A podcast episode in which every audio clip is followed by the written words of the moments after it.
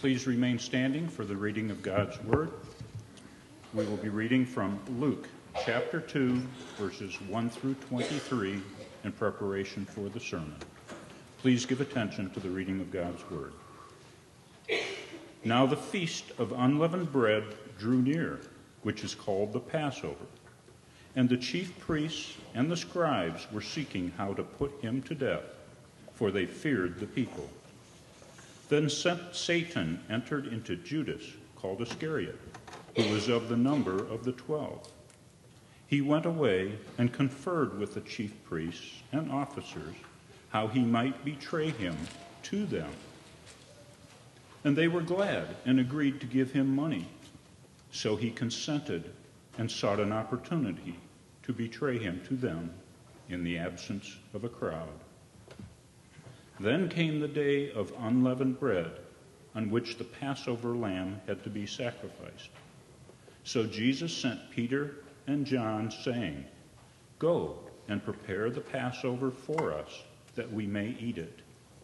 They said to him, Where will you have us prepare it?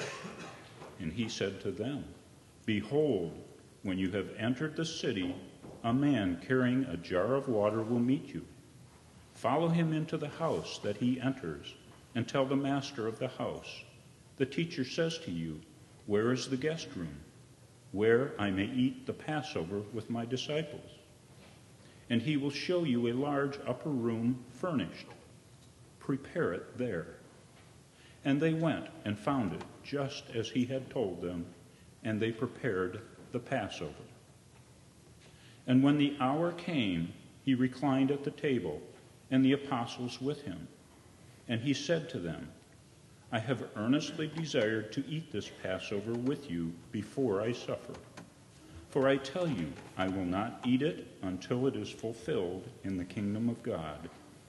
And he took a cup, and when he had given thanks, he said, Take this and divide it among yourselves. For I tell you that from now on I will not drink of the fruit of the vine until the kingdom of God comes. And he took bread, and when he had given thanks, he broke it and gave it to them, saying, This is my body, which is given for you. Do this in remembrance of me. And likewise the cup after they had eaten, saying, This cup that is poured out for you is the new covenant in my blood. But behold, the hand of him who betrays me is with me on the table.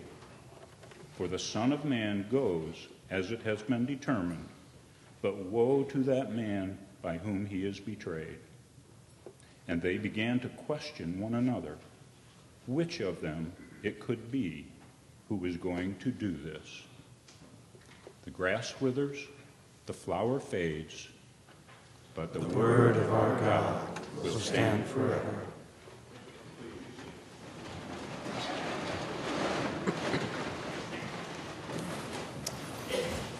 You pray with me? Father, as we come to your word, we would ask that you would open our eyes, that you would lift the veil, that we might see you in your beauty and your glory. That takes the work of your spirit. We don't get there by ourselves. So come to us, we pray. In Christ's name, amen.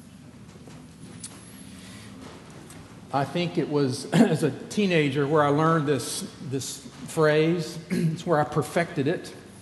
And it was just something I would say to myself and sometimes out loud. If I just had a good explanation,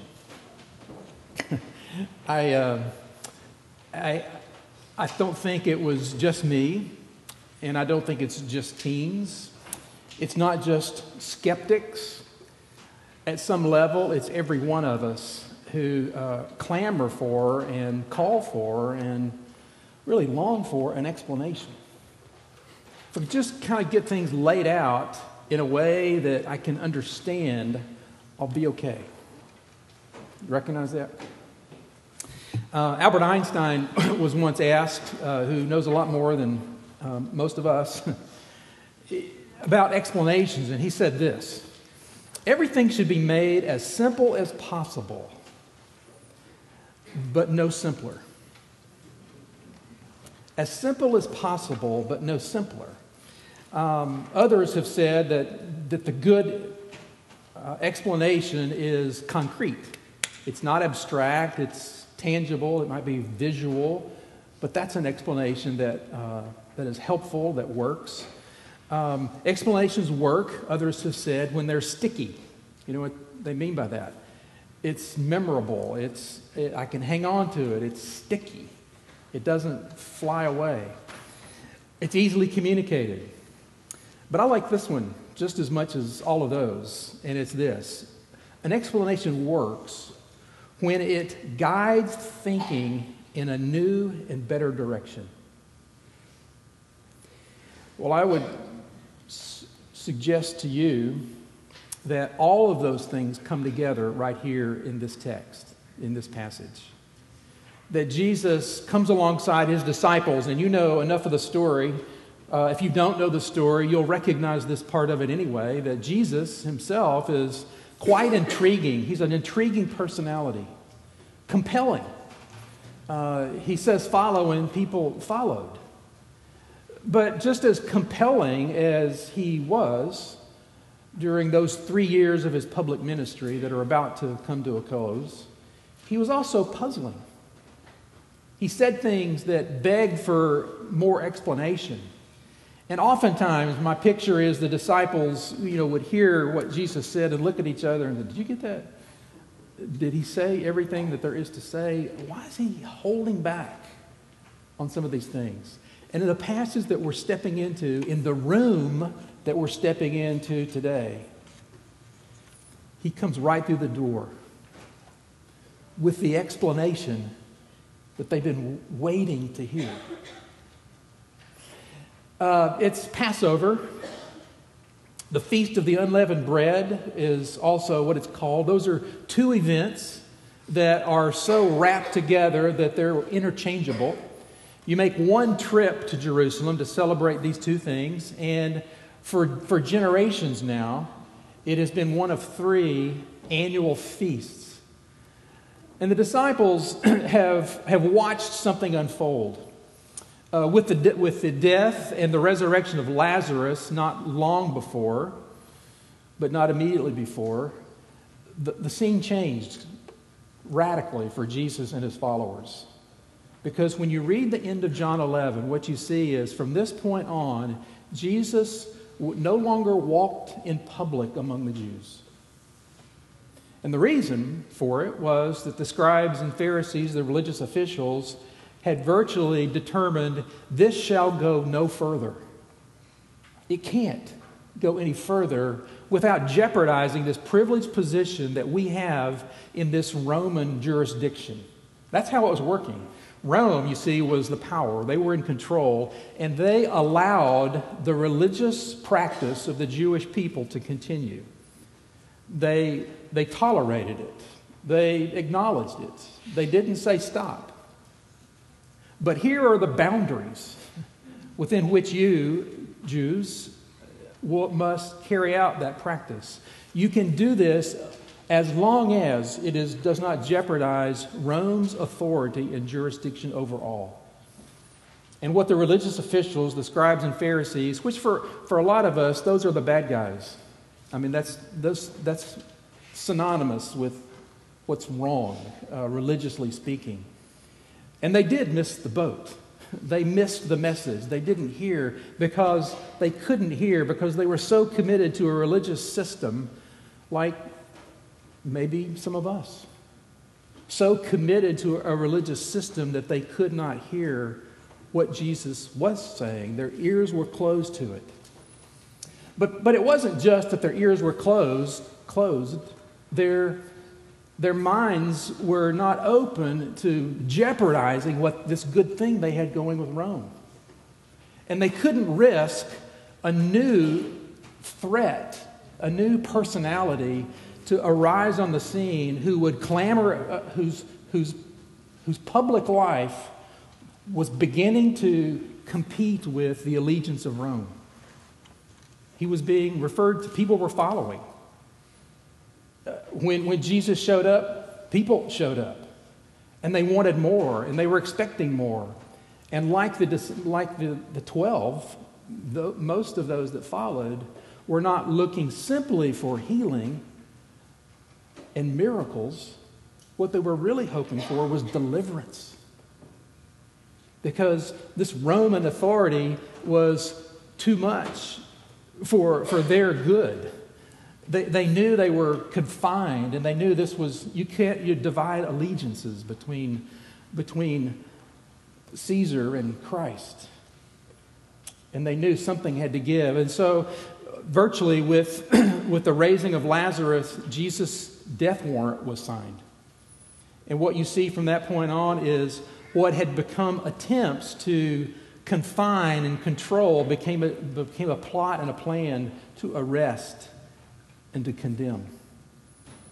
That's what's going on as the 12 have made their way. Uh, our outline today is just briefly, we're going to talk about the shadows in which this occurs.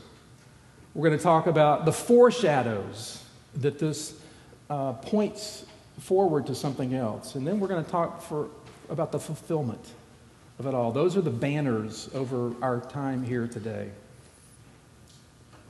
It's called the Feast of Unleavened Bread uh, because there wasn't time for the yeast and the leaven to do their work in this moment that we heard read earlier from Exodus 12. Unleavened meant there's not enough time to prepare the whole meal, so do this quickly. And so each year, as they gathered uh, three times a year for an annual feast, this was one of them, they would eat this dry, flat, unrisen bread uh, and the texture and the, and the shape of it, which was so different from what was normal, would remind them this was a meal prepared in haste at the Lord's instructions. Unleavened bread was a part of this festival that they gathered around, but so was Passover. Um, and so, what we see here is chief priests, and the plot thickens, and, and their desire, their attempt to, um, to come together and to, and to corner Jesus in some place where they could take him, uh, the, the plotting thickened, the plan thickened.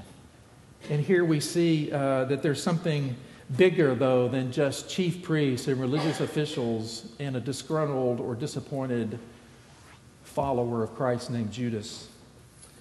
Um, I've been helped often by John Stott on things like this, and his words here I find helpful. Behind these chief priests and scribes loomed an even more sinister power.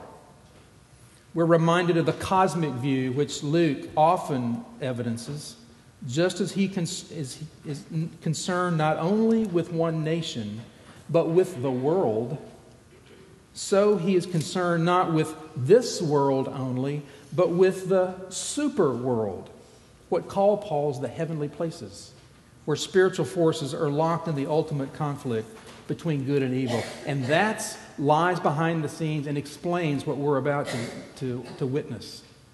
That Judas, one of the twelve, the one that was entrusted with the money bags, one who was one of them, one who was so much one of them that when Jesus says, The hand of the one who would betray me is on the table, nobody pointed to Judas.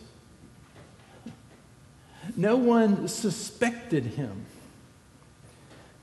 They didn't latch on and point, point each other and, and point to Judas, poke each other. There was something about it, he was one of them. But something had occurred, and in John we read it as well that, that, the, that the great enemy of the gospel, Satan, the devil, had put it in the mind of Judas to do this thing. Luke's language is Satan entered him. And in John, we see those interchangeably. So it was something that was not um, innate for Judas. It came from an enemy, this super war that was going on, something bigger than what, what could be uh, pointed to in the moment, but a real enemy against a real God taking shape right there. Uh, earlier in Luke, we, you would remember maybe about the temptations. Uh, and we read that Jesus was tempted by the enemy. And when the temptations were over, do you remember how it's described? That the devil left him until an opportune time. And that's where we are. We're at that opportune time where Satan enters Judas and he begins to, to change him from the inside out and to use him for his purposes. You know, we're not really told all of Judas's motives. We know money was involved. We know it was a significant amount of money, but it wasn't the lottery. It wasn't a fortune.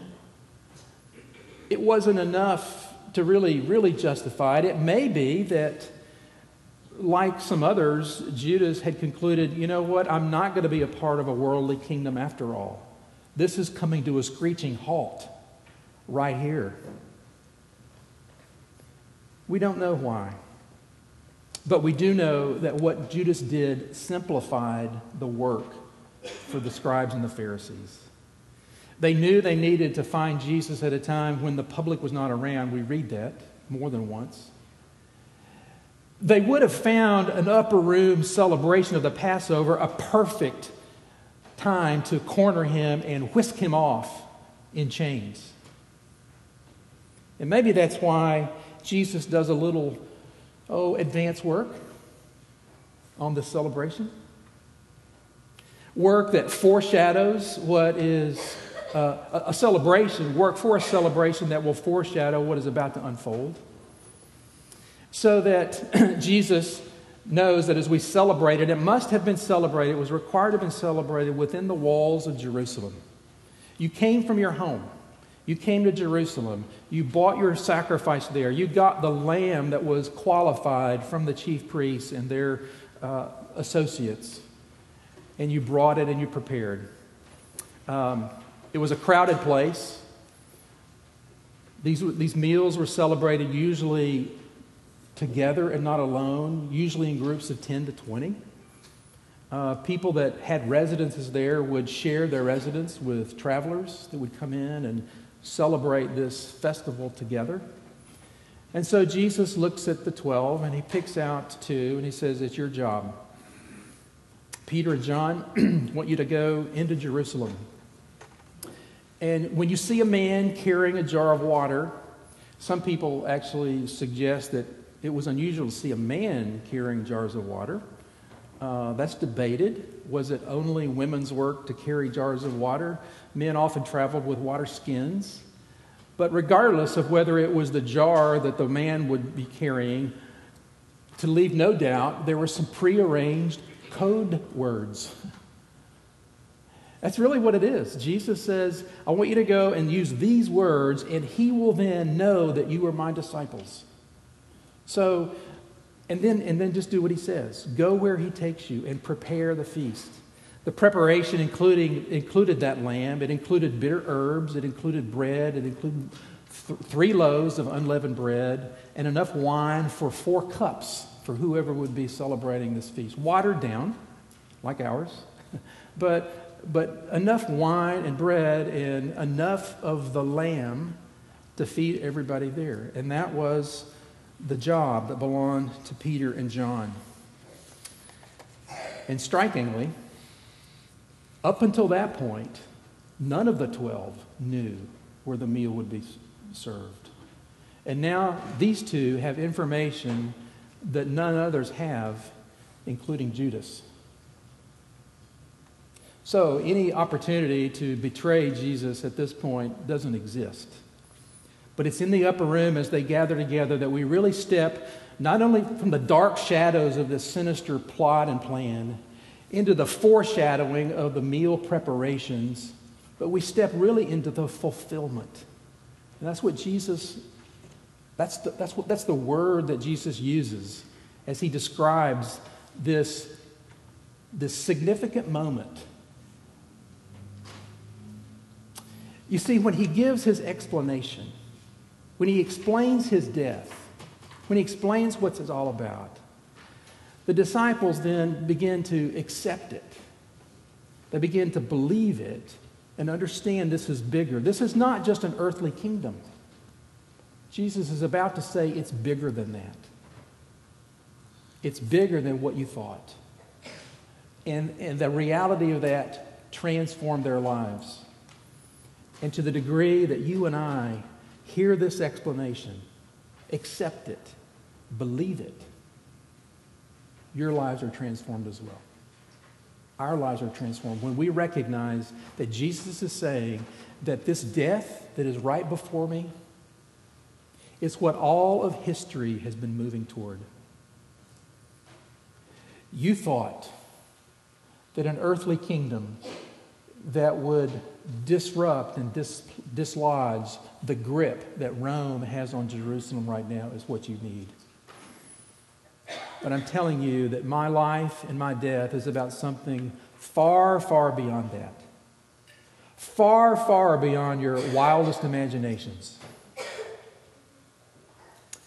And what takes place here, you'll never forget. He takes the bread as, as the presider of a family would have done. When, when, the, when the Passover was celebrated, the, the presider would, would stand in front and explain what it is. He would take the bread and the cup and he would say, This is the Passover celebration. And after he had given thanks, there was a question asked. And this is how Passover was practiced.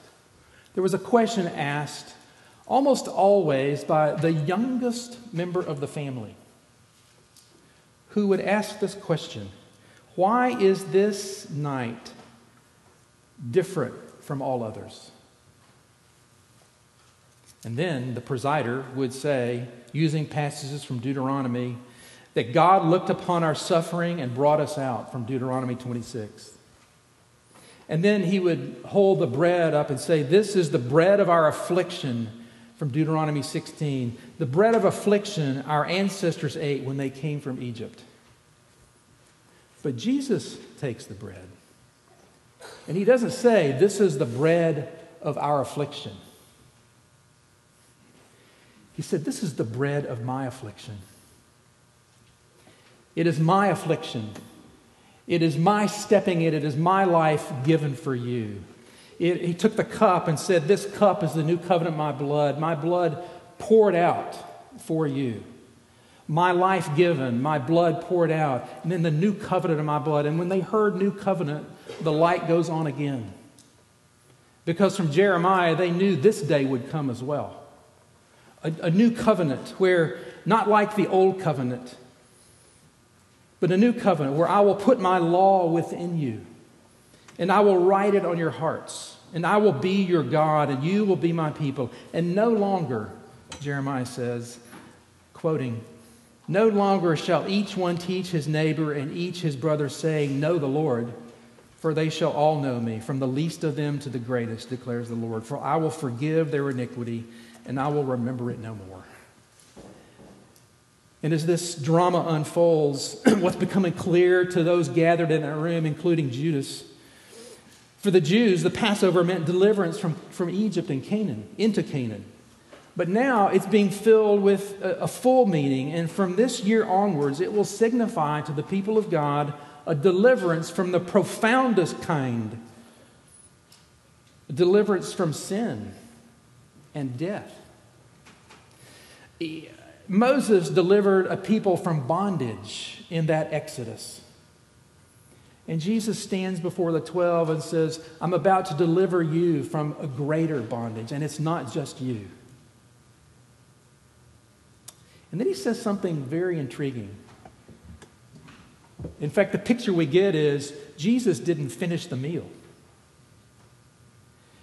He says, I will not drink this, I will not continue this until it is fulfilled in the kingdom. But you divide this among yourselves. And in that moment, one thing occurs that we sometimes miss by reading the story that what was the Passover became something new. What was the Passover became the Lord's Supper. But it also became something else. It became a foretaste of another banquet that Jesus says, I will not do this one with you anymore, but I will do it with you another day, a day to come. Uh, John Piper explained it like this I thought the Passover was fulfilled in the death of Jesus, our final Passover lamb, he says. Passover was yearly was a yearly celebration of the time in Egypt when God sent an angel of death who passed over homes where blood from a slain lamb was on the doorpost. It was a celebration of past deliverance from Egypt and of future deliverance when Messiah comes. But in 1 Corinthians 5, Paul calls Christ our Passover lamb. In other words, God will save anyone from judgment who banks his hope, his or her hope, on the blood of Jesus. So that's a, it's reasonable then to conclude that the Passover was fulfilled on the cross when the Lamb of God was slain to deliver us from death. I have lived, frankly, with that understanding for quite a while, and maybe you as well. But did you hear what Jesus said? This will not be fulfilled until it is fulfilled in the kingdom.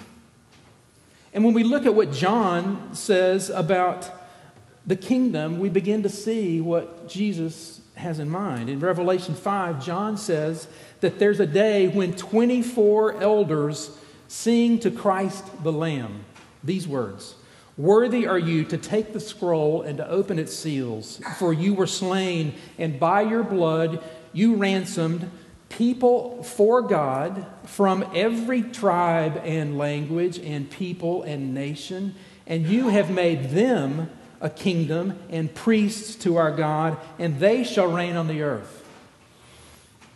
And so, the key to understanding Jesus' take on this is that the Passover lamb was slain to ransom people from every tribe and tongue and nation.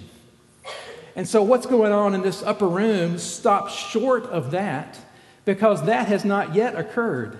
Those have not been brought into the fold, into the, into the body of Christ. And until that day occurs, this that it points to is not fulfilled. I'm going to wait, Jesus says, until I can eat it new with you and with all those that are ransomed that you will gather from every tongue and tribe and people and nation. It's, so it's on this night with bread in one hand and a cup in another that Jesus explains his death. That the disciples begin to get an explanation that they can live with and die with. They begin to see this is more than just an intriguing personality who heals and restores life, but he frees us from the bondage, and it's bigger than the bondage of Egypt.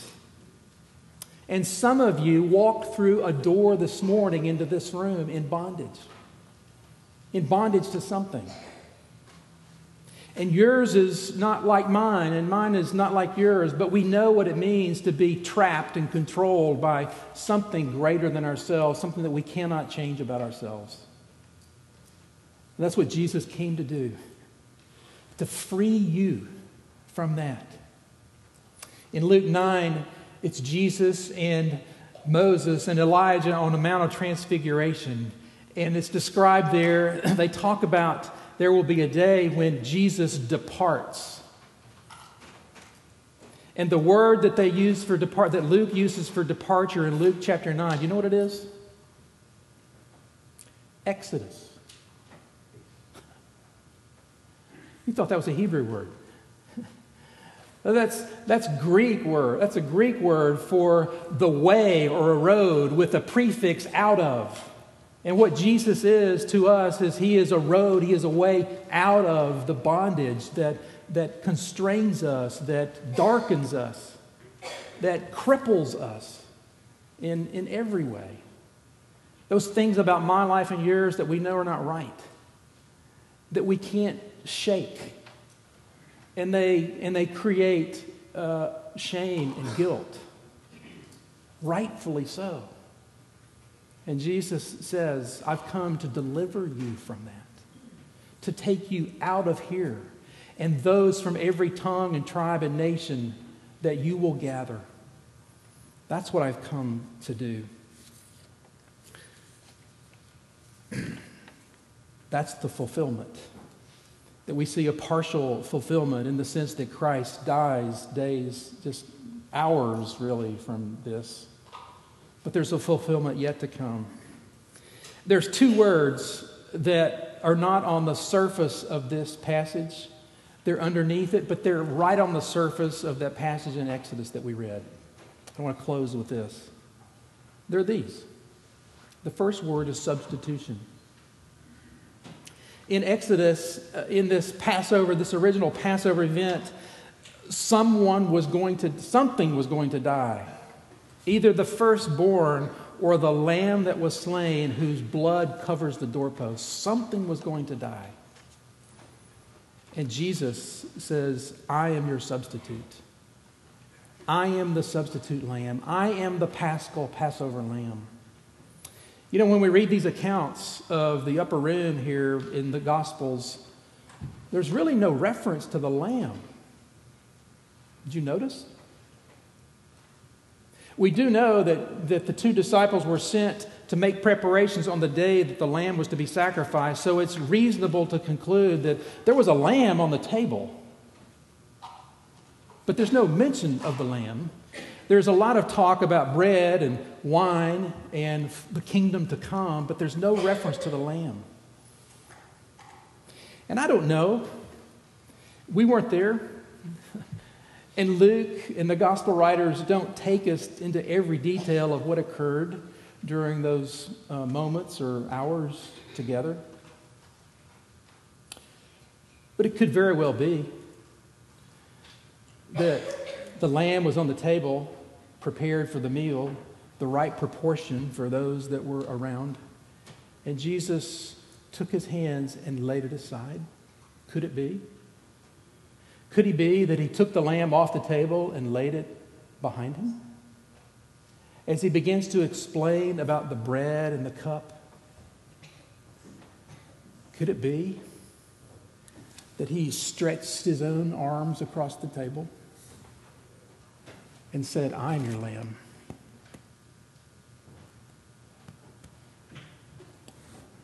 Whether he did that, we may not know until a world to come.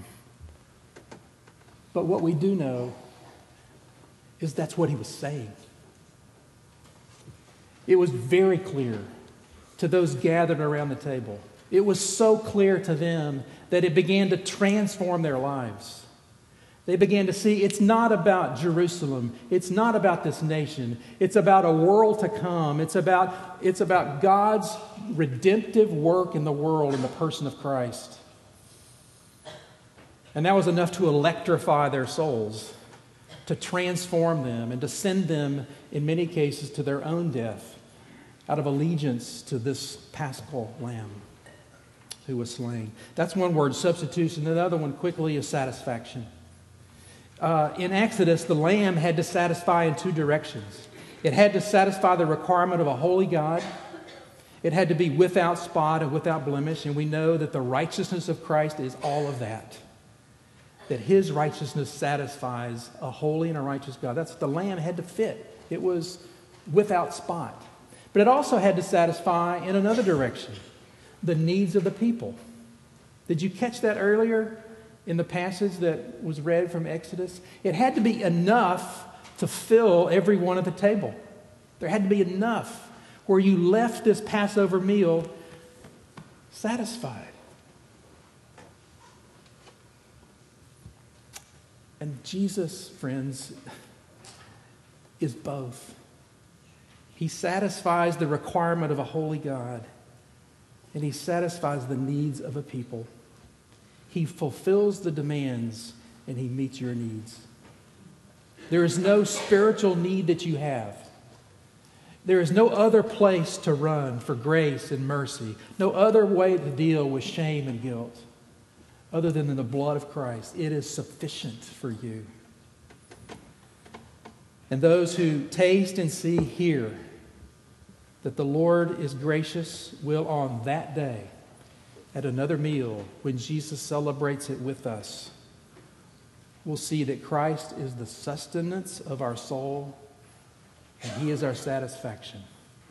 And that creates a new appetite for Him today. It does for me. Looking to a day when Christ will bring us into His banqueting house and where His banner over us is love. That is transforming. And that's my prayer. Would you pray with me? Father, we don't get there on our own. We ask you to open our eyes to see something that we don't get by ourselves. And our hope and expectation today is that you would continue to open our eyes to help us to see that the work of Christ for us, Christ our substitute, is also our satisfaction. There is nothing else that we long for than what we find in Christ. It's in His name that we pray. Amen.